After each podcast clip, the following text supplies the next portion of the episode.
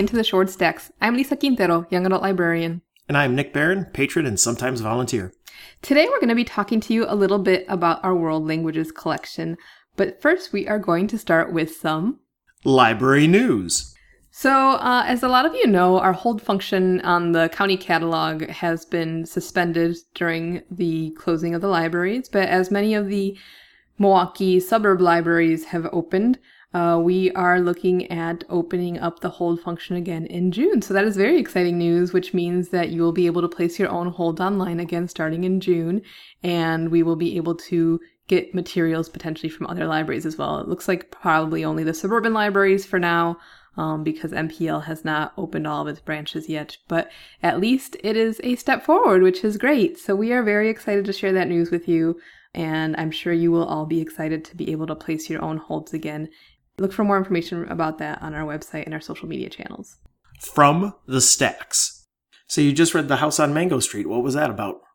Uh, so yeah, so I actually read it in Spanish. Um, it's called La Casa en Mango Street by Sandra Cisneros because we have it in our adult world language collection.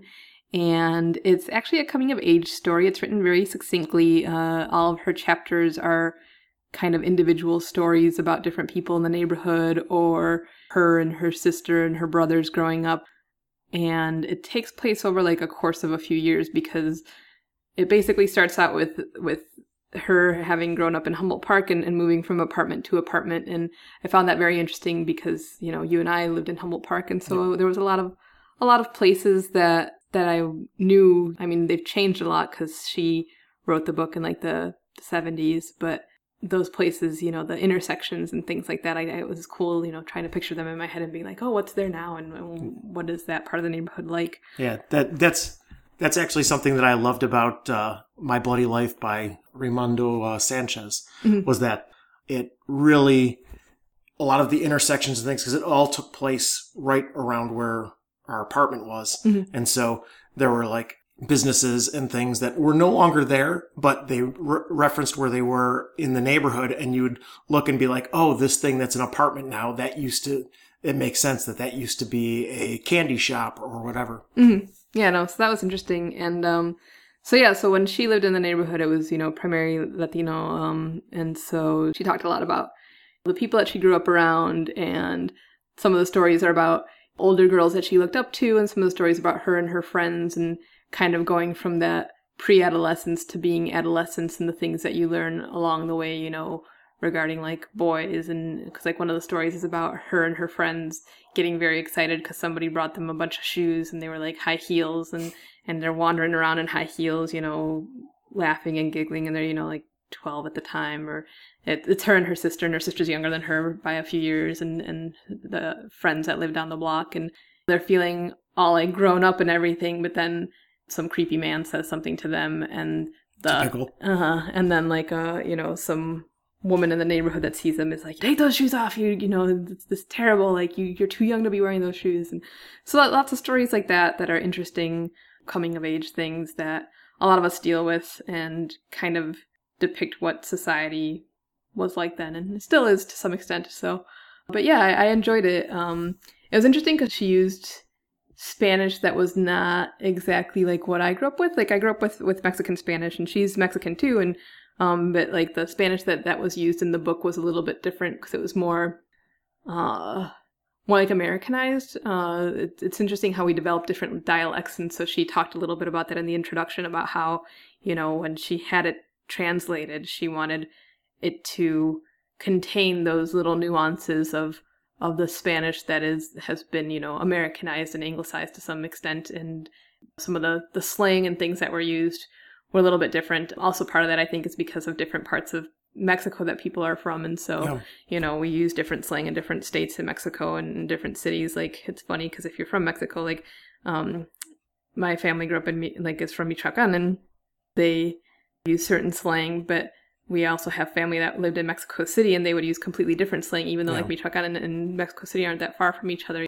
It just, it's kind of like New York City slang versus California slang. You know, one place you might say chill and the other place you might say, I don't know, like use guys. I yeah. Well, yeah, well, that's, I, I, remember the first time, first time a bunch of, uh, a bunch of friends came and visited from uh, from Chicago, and this isn't even slang. They were all talking about mostaccioli, and I was like, "What is mostaccioli?" Which is a type of pasta, and in Buffalo we called that ziti, Uh-huh. um, and it was just it was just a, a really weird thing. Also, one of the things that should be mentioned, since since our listeners don't know about the Humboldt Park neighborhood uh, of Chicago, is that uh, it's a Puerto Rican neighborhood. So even though she was Mexican, she probably picked up some slang um, that was typical of the neighborhood. Yeah, the, yeah, and more more Puerto Rican too. Yeah, yeah, yeah. So it's cool. It was it's interesting to read, and I, I enjoyed it. And yeah, I just wanted to talk a little bit about the the world language collection that we have at the library. For those who don't know, we we offer books for both adults and for children. Uh, we have several different languages. So for adults, we have simplified Chinese, French, German, Italian, Russian, Spanish, and Vietnamese. We have fiction and nonfiction books in those languages. And among the things that we have, we have things that are in translation. So like it'll be like a Harry Potter book that's been translated into Russian or something like that. But we also have stuff that's written in the language originally by authors. So like we have like Alexandre Dumas books written in French. Um, obviously he wrote in French, so they're they're like that's the version that we have, and we have Chinese books written by Chinese authors. So like there's a, a very popular science fiction author right now named Cixin Liu, who we have a few of his books in simplified Chinese that you can check out at the library. We also have quite a few Russian books, so you can, if you know how to read Russian and you want to read some Dostoevsky or some Tolstoy or any any other stuff that we might have, you know, we have that. And The Russian classics. Yes, the Russian classics. We also have, you know, modern Russian stuff. I it's funny because I, I don't read Russian, and so but I, I order the books for the world language collection, and sometimes I look at the covers and I'm like, these must be like spy or thriller novels just based off of the covers because it's like some guy with a gun, you know, looking very intense. Um, and then we also have. For those who are big fans of the, the new show and the My Brilliant Friend series by Elena Ferrante, we have those books in Italian. And so yeah, we have quite a quite a nice collection. It's expanding. Um, it started out very small. It used to just be mostly Russian books, but over the last few years, we've added a few more languages, and we're trying to add more as time goes on and space allows.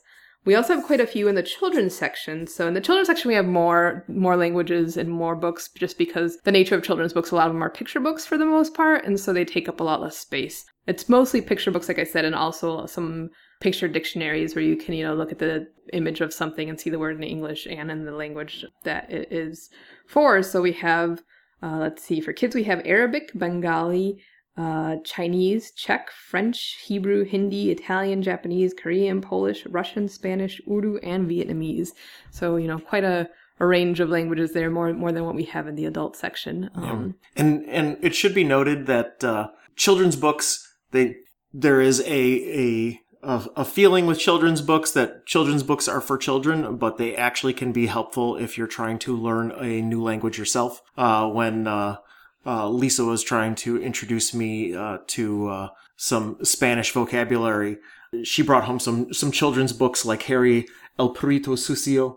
Um, yes, Harry the Dirty Dog by Gene Zion. Yes, and uh, it really actually, even though it feels may feel a little goofy and silly reading a children's book, it reinforces words over and over again. So, like, I, I will never forget the word sucio or pero uh, because because of the fact that dirty and dog, um, and that the, the core the core story of Harry El Perrito Sucio, um, Harry the dirty dog. So it really does add some benefit when you're it, it doesn't feel it doesn't have that formal feel of uh, of going to like uh, foreign language classes or what have you but it actually is very helpful because that's how children learn so yeah Yeah, and the vocabulary in a lot of picture books, both picture books in English and picture books in other languages, tends to be written at like a third grade level. So if you're if you're just learning a language, you know, a third grade level is, is kind of advanced. Um, so like Nick said, it the repetition and, and the images with the with the uh, words sometimes help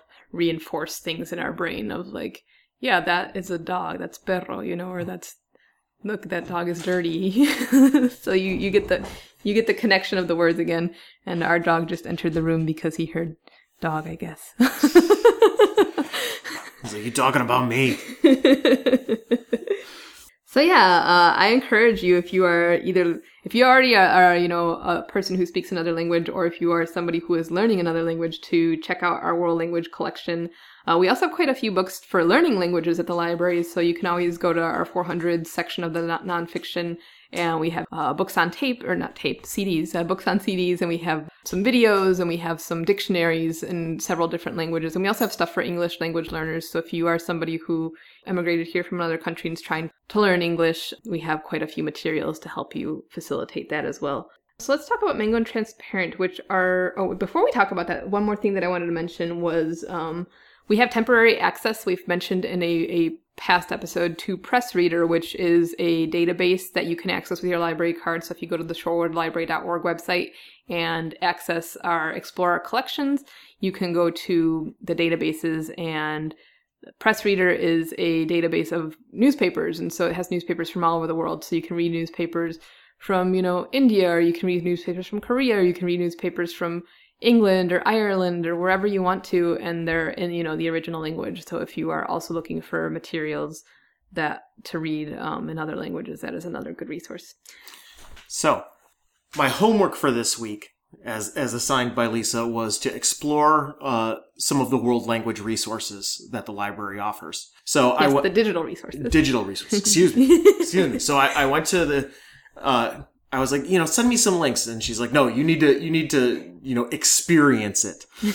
uh, so I, uh, I went to the Shorewood Library website, and right on the uh, the front page of the Shorewood Library website, I saw the word Mango languages, words Mango languages, and so I clicked on it, and it takes you to a number of digital uh, language resources. The first two that are listed are Mango and Transparent, and both of both of these are methods of foreign language courses.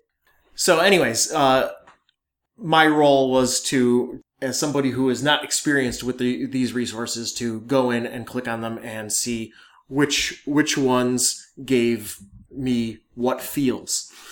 Uh, so uh, I went to uh, Mango first, and one of the first things that I noticed about Mango was that uh, it was very easy. Like I went to use my library card information to log in. There was a complication, but said click on as guest. And so then it just let me right in as a guest. Uh, and when I got in, it felt very much like if anybody's used the app Duolingo. Very, uh, very simplistic, not a lot of words on the screen. It, you know, launches, it basically goes right into, uh, in teaching you basics of conversational language. In this case, I was looking at Spanish, but it was, it was the basics of conversational Spanish. It does have some more powerful features, like you can set goals.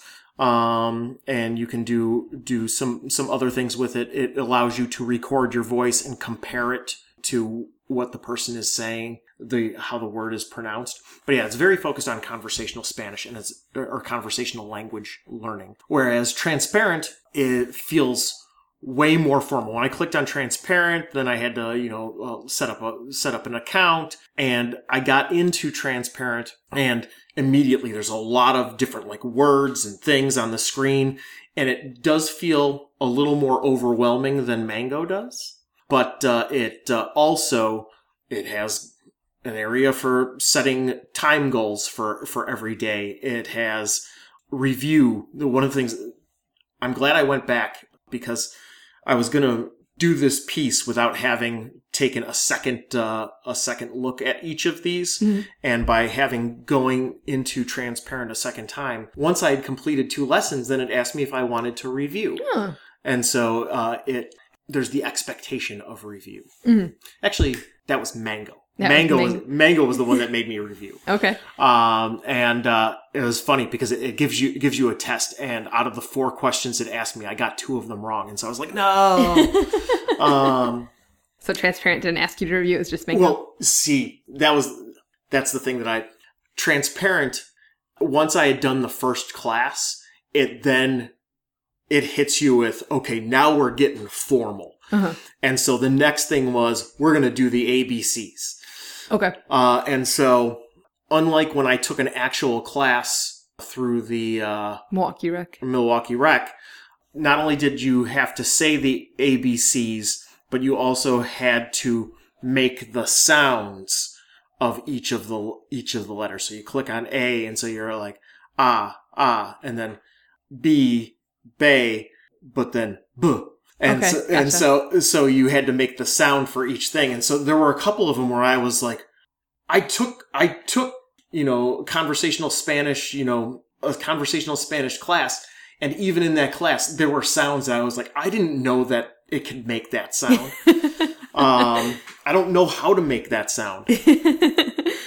but uh, but yeah, so uh, the tr- uh, transparent definitely feels much more formal, like you're taking like a, a college class or something. It feels structured in a way that uh, because um, the app Duolingo that people use on their phones all the time and Mango have similarities in the fact that uh, it's really focused on the conversational and building your vocabulary and mm-hmm. um, and throwing in little bits of you know you do it this way because of this, mm-hmm. uh, whereas transparent is like building you from the ground up. Mm-hmm.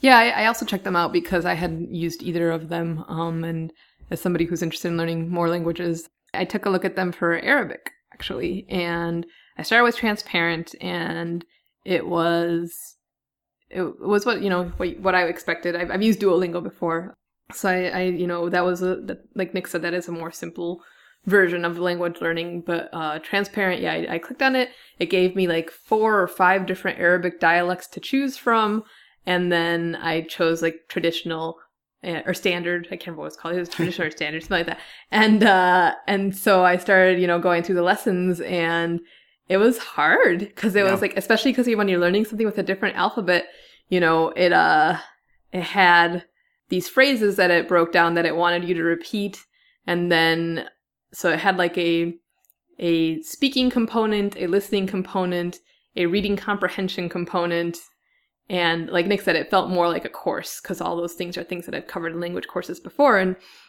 that stuff is good if you like really want to really get into learning a language. Yeah. Um, not not necessarily if you just want to take a trip there and you you don't think you're ever going to go back again. But if you're like Baño. Uh, yes, but if you're like, I want to commit to this, I want to know this language, so like I can move to a country and live there, or so like I can talk to my relative who only speaks in this language, or to you know my whatever you know whatever your your needs are. Transparent felt like it was it was the way to go for for more in-depth. Um, one thing that i really liked about transparent too was that the speaking component it like records your voice and so it shows you on a little little like dial from red to green whether you're pronouncing things correctly or incorrectly. And so if you're like in the middle you can try repronouncing it again. It'll record your voice again until you get the pronunciation correctly.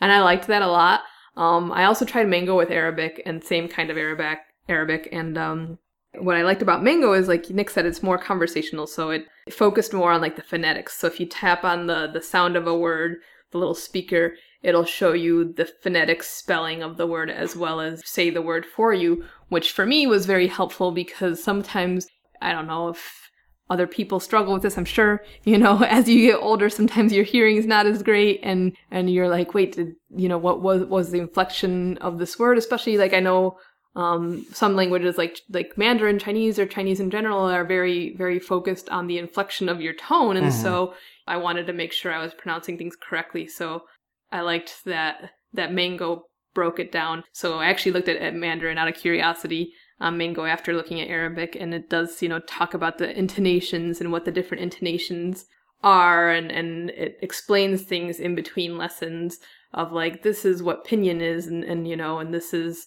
how Chinese characters are written, and this is how the language is kind of structured.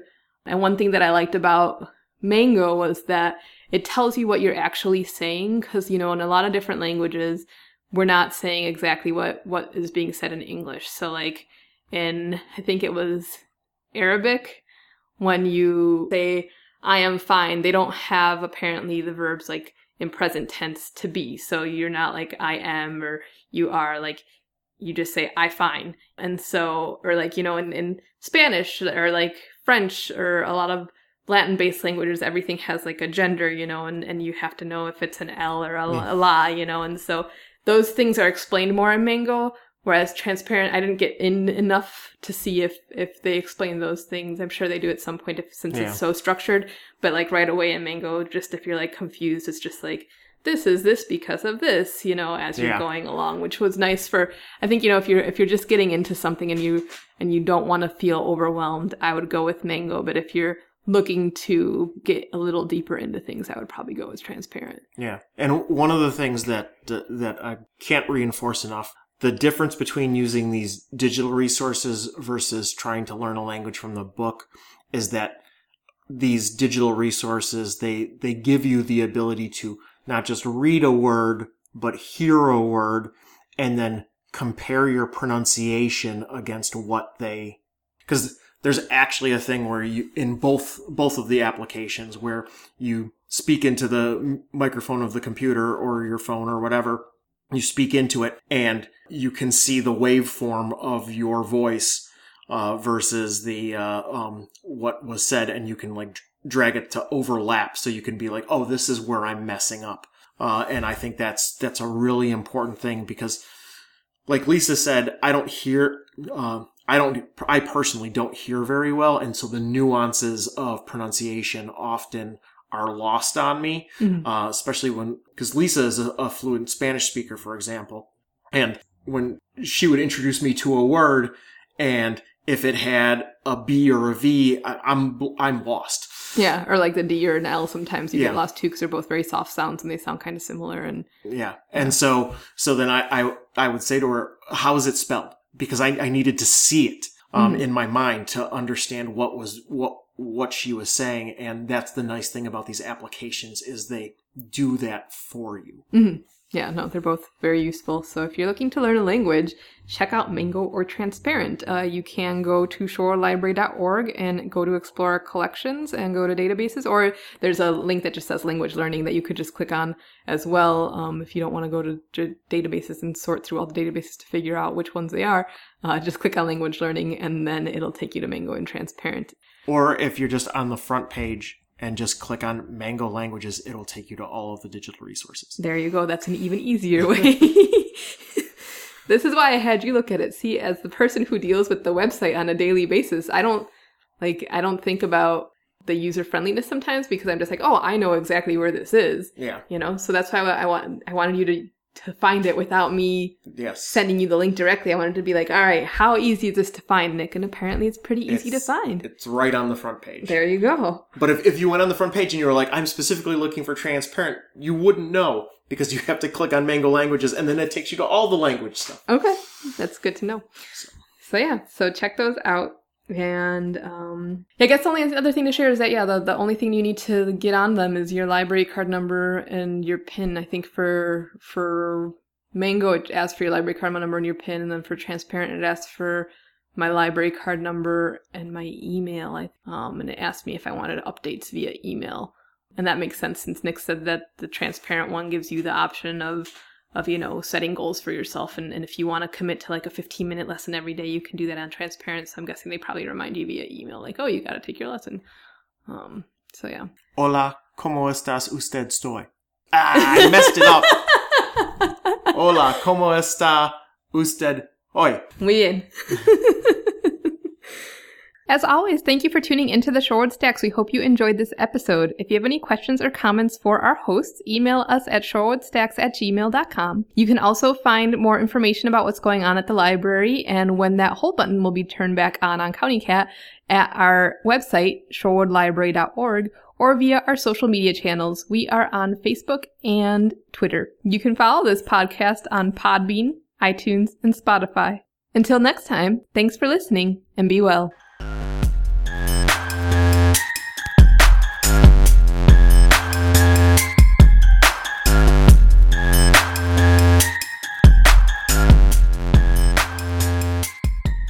The Shorewood Stacks is produced by Lisa Quintero and Nick Barron with music by Kevin MacLeod. The title of this song is Ice Flow and can be found on incompetech.com.